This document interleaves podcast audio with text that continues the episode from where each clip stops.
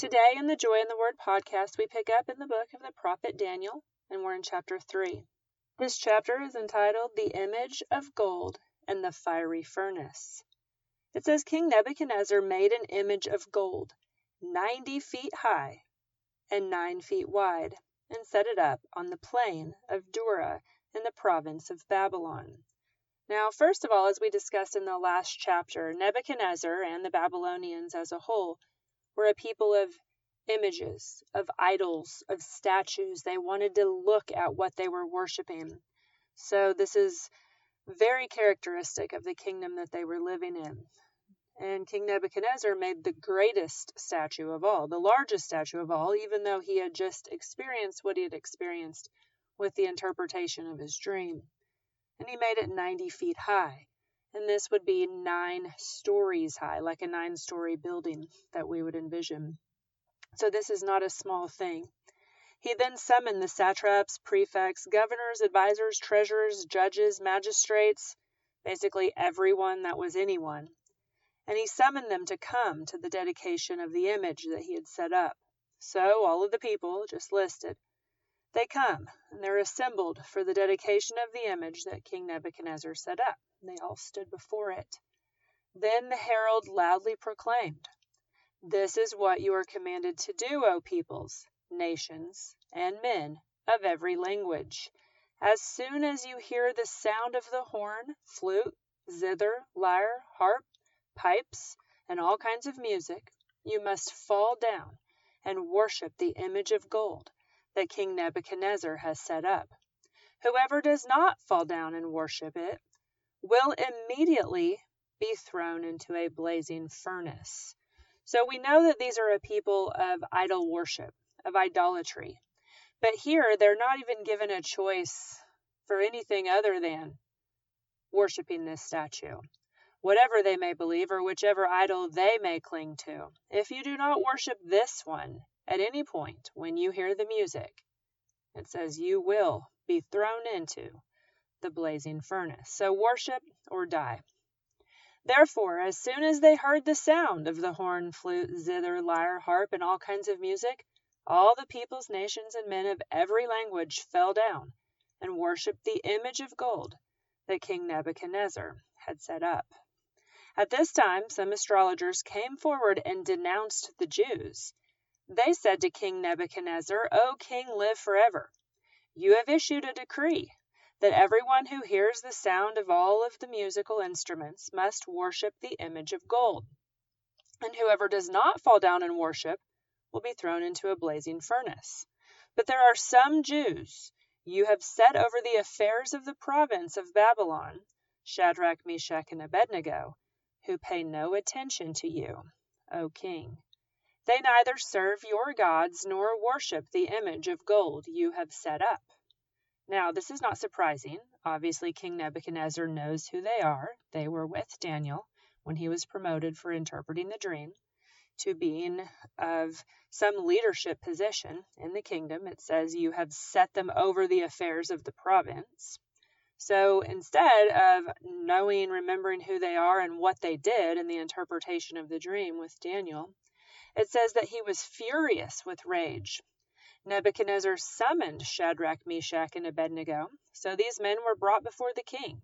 Nebuchadnezzar said to them, Is it true, Shadrach, Meshach, and Abednego, that you do not serve my gods or worship the image of gold I have set up?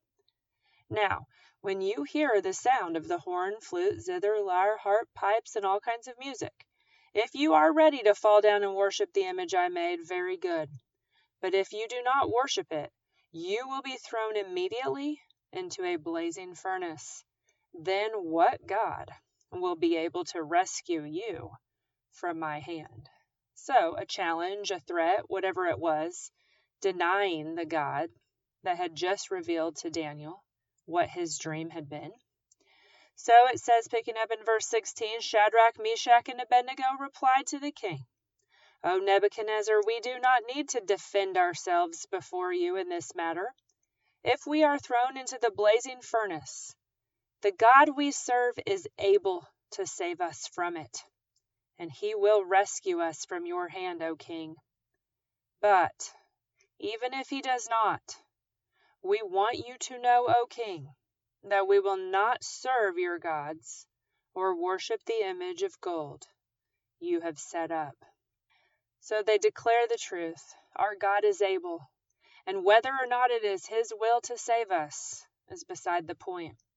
He is able to, and we will serve Him and worship Him whether He does or whether He doesn't. So this made Nebuchadnezzar furious.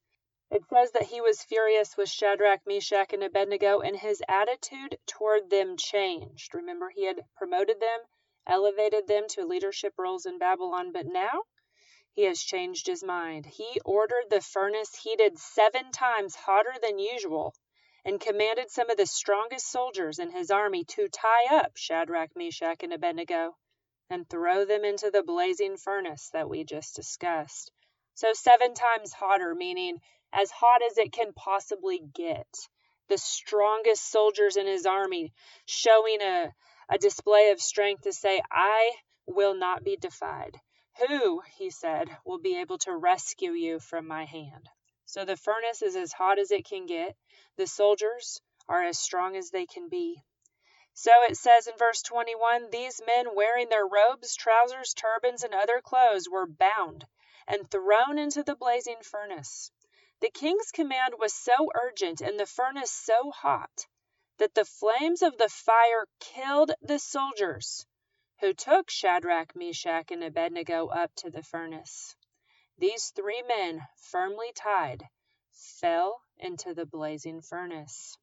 Then King Nebuchadnezzar leaped to his feet in amazement and asked his advisers, Weren't there three men that we tied up and threw into the fire? They replied, Certainly, O king. He said, Look, I see four men walking around in the fire unbound and unharmed, and the fourth looks like a son of the gods. So, from Nebuchadnezzar's perspective and his pagan ideologies and his idol worship, he recognized that this fourth person, this fourth being in the furnace, was first of all not someone that he put in there. And second of all, someone that looked in a way that was different than the others, looked like a son of the gods. Of course, this was Jesus walking in the fire with Shadrach, Meshach, and Abednego. So it says Nebuchadnezzar then approached the opening of the blazing furnace and shouted, Shadrach, Meshach, and Abednego, servants of the Most High God, come out, come here. So immediately Nebuchadnezzar recognizes that they are the servants of the Most High God. So Shadrach, Meshach, and Abednego came out of the fire, and the satraps, prefects, governors, and royal advisers crowded around them. They saw that the fire had not harmed their bodies nor was a hair of their head singed. Their robes were not scorched, and there was no smell of fire on them. So not only were they not burnt up, the fire did not even touch them, did not consume their hair, their clothes, or even leave the scent of fire upon them.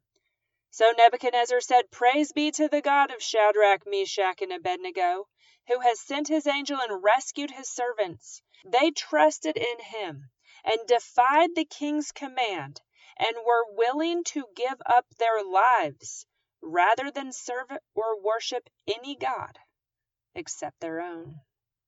This is very similar to what it says about the saints in Revelation chapter 12 in regard to overcoming the enemy.